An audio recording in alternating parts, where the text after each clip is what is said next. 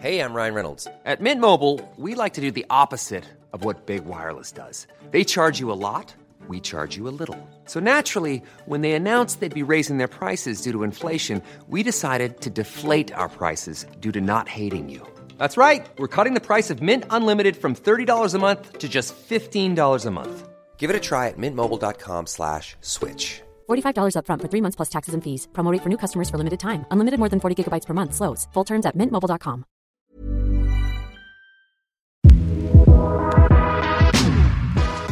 Equity Mates Media, this is The Dive. I'm your host, Sascha Kelly. In the next few years, we're going to see huge changes in the world of farming. At least according to the world's biggest farm supply company, Deere & Co.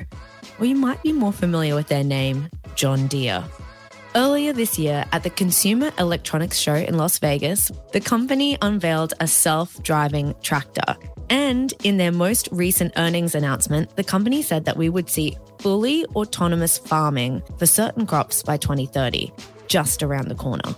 So that obviously got us dreaming about the world of automated farming self driving tractors, drones, fields covered in sensors, robots picking fruit. It's Wednesday, the 30th of November, and today I want to know what does the farm of the future look like? And just how far away are we from seeing this?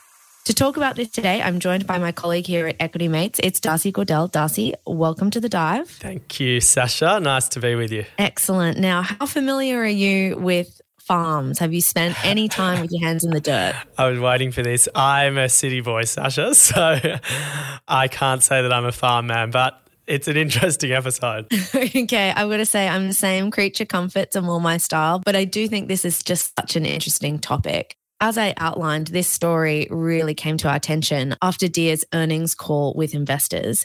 This year has been really tough for the farming industry poor weather conditions, natural disasters, and higher costs, especially the cost of fertilizer and oil, which has really counteracted any benefit from higher food prices. Deere is traditionally seen as a good litmus test for the agricultural industry, as this company does well when the industry as a whole does well. So, how is it looking? 2023, the company says net income is going to be eight to eight and a half billion dollars. That is ahead of estimates here. Based on Deere's report, it's looking good.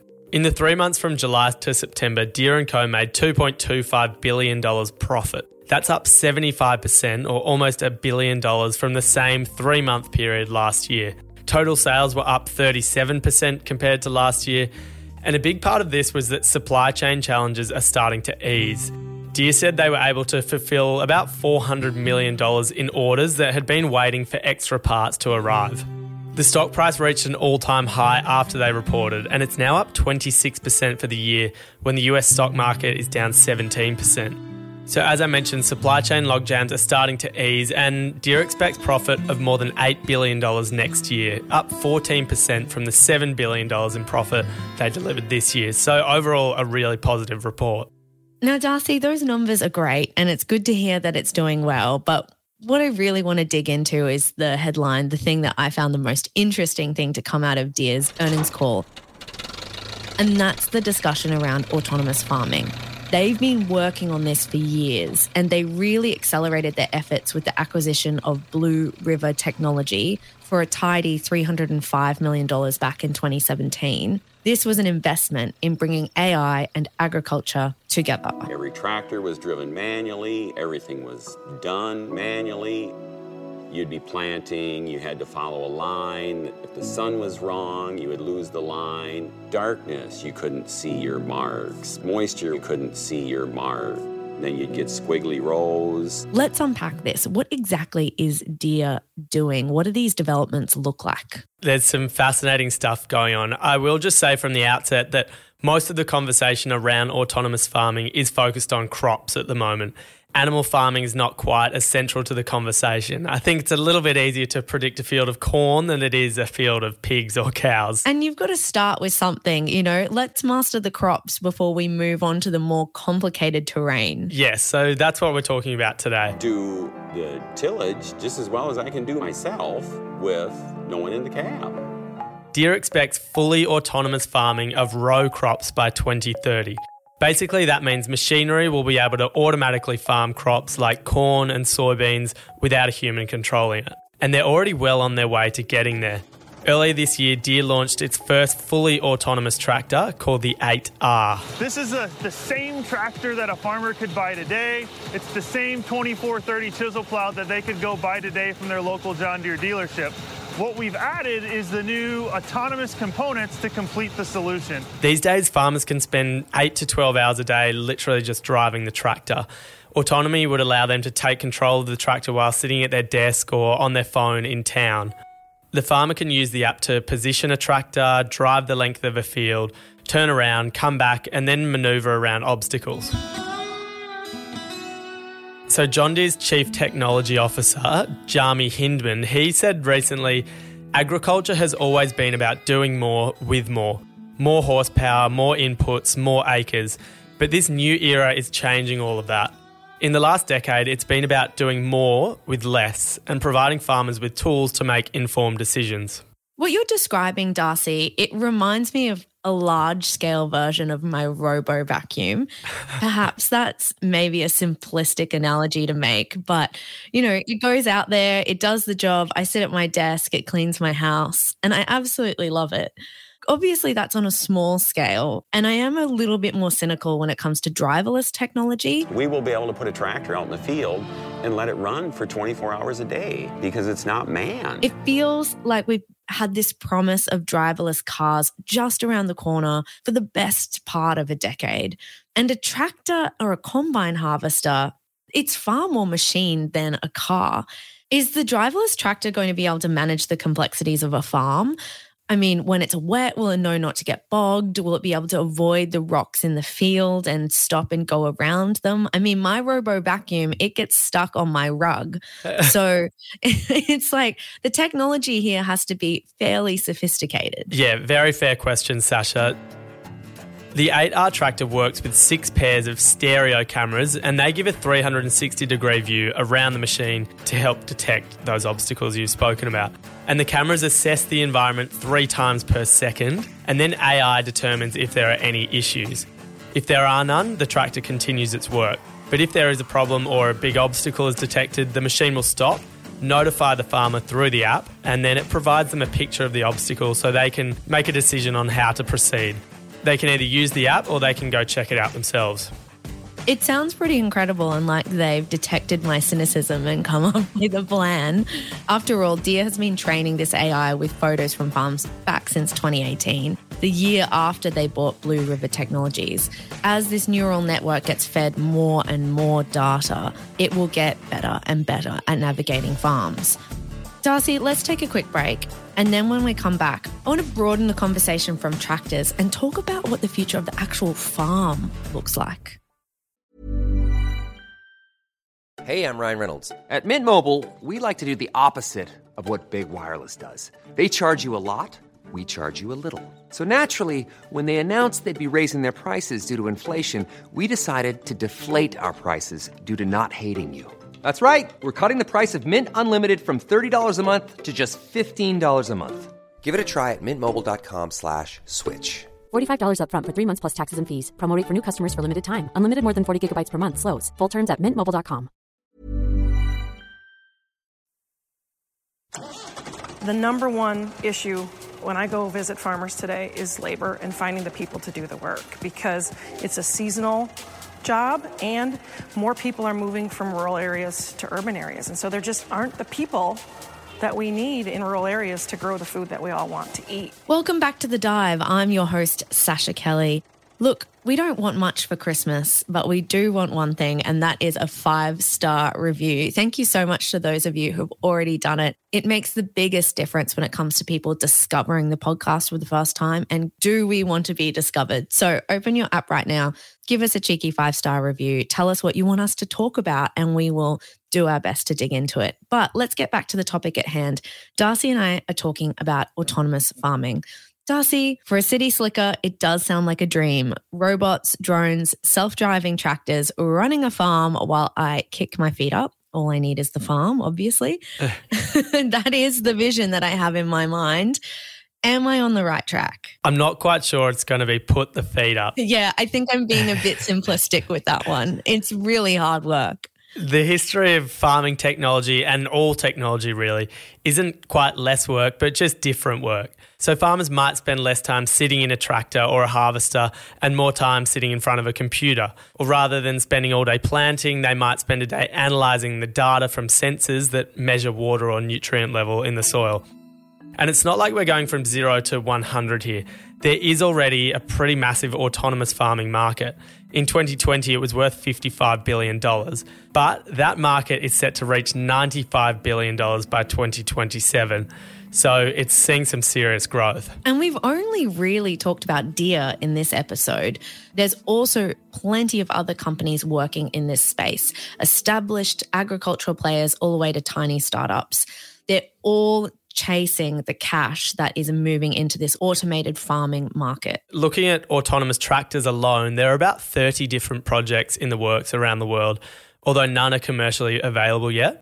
But when Deere, with 60% of the tractor market share in America, comes out with an autonomous tractor, that's when you know it's coming our way. Yeah. And so let's broaden the conversation from tractors to other machines.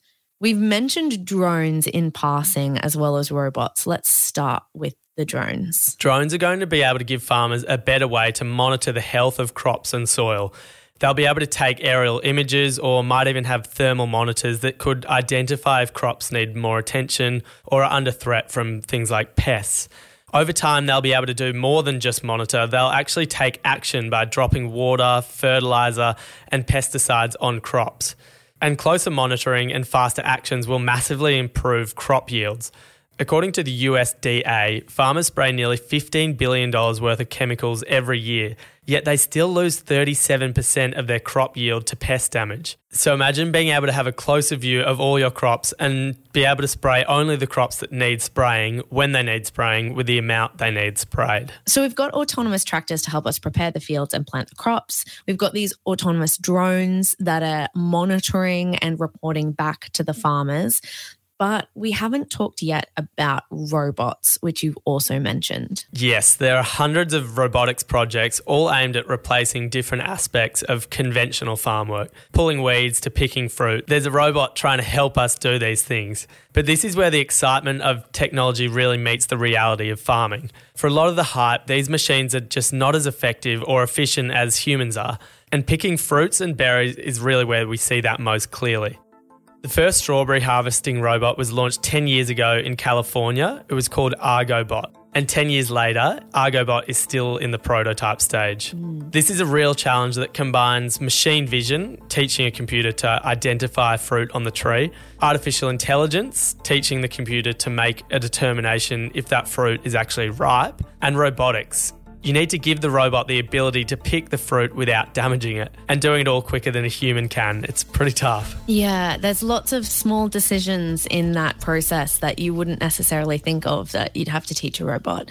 But let's close out by talking about what the future of farming looks like, when we're going to see it, and if there are any really novel ideas coming down the pipeline. So, technology is constantly changing and it will keep constantly changing. We're mainly talking about farm automation today, but there's so much more technology coming down the pike a few that I came across that I want to share with you for no reason other than I loved learning about them. No, there's no better reason than that, Darcy. I think like just learning about fun things that are happening in the world. Yeah, that's that's what's the most interesting, right? I hope you like them. We've got laser scarecrows.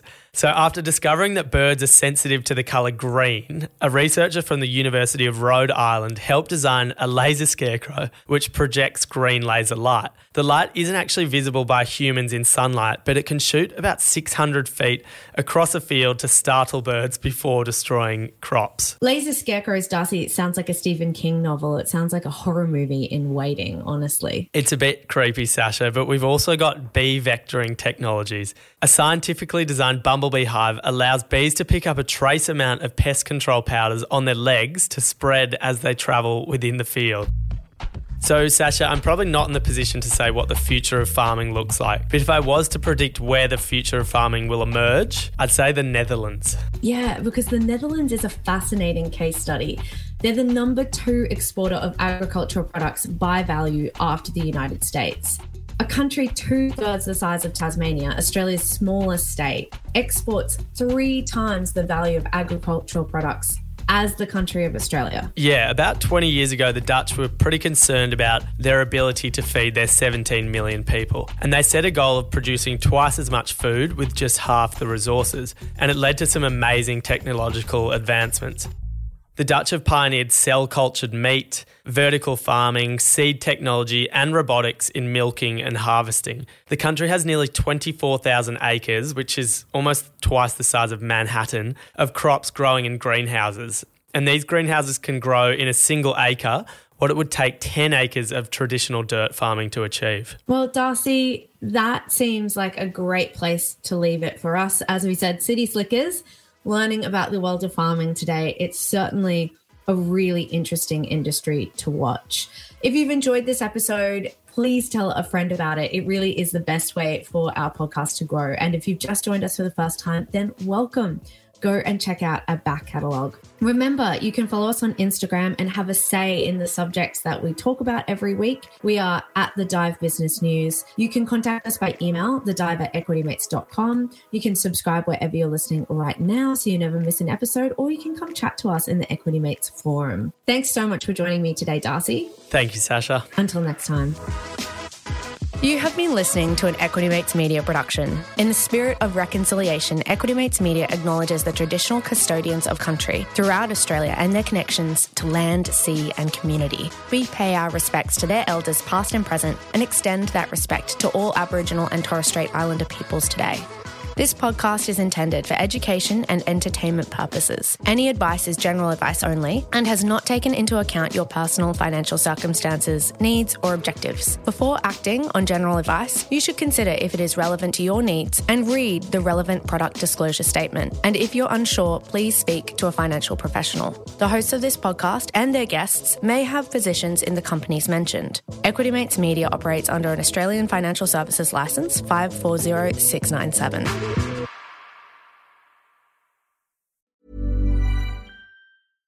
Step onto the legendary clay courts of Roland Garros, where the world's best players battle it out at the French Open for a chance to win a Grand Slam title. Tennis Channel Plus is your place to watch. Stream every court from your phone or smart TV live in HD. See the action unfold as legends fight for glory and new rivalries emerge. Daily live coverage begins Monday, May 20th, with match replays on demand so you never miss a moment. From the first serve to the final point, Roland Garros promises unforgettable moments and new chapters in tennis history. Stream now with Tennis Channel Plus to be there when it happens. ACAST powers the world's best podcasts. Here's a show that we recommend.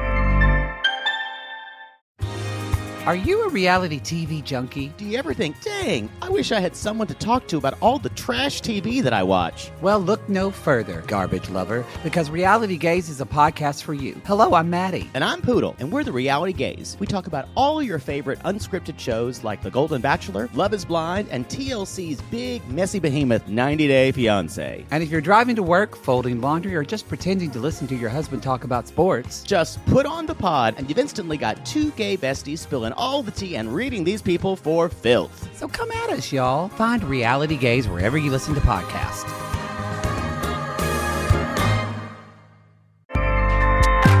ACAST helps creators launch, grow, and monetize their podcasts everywhere. ACAST.com.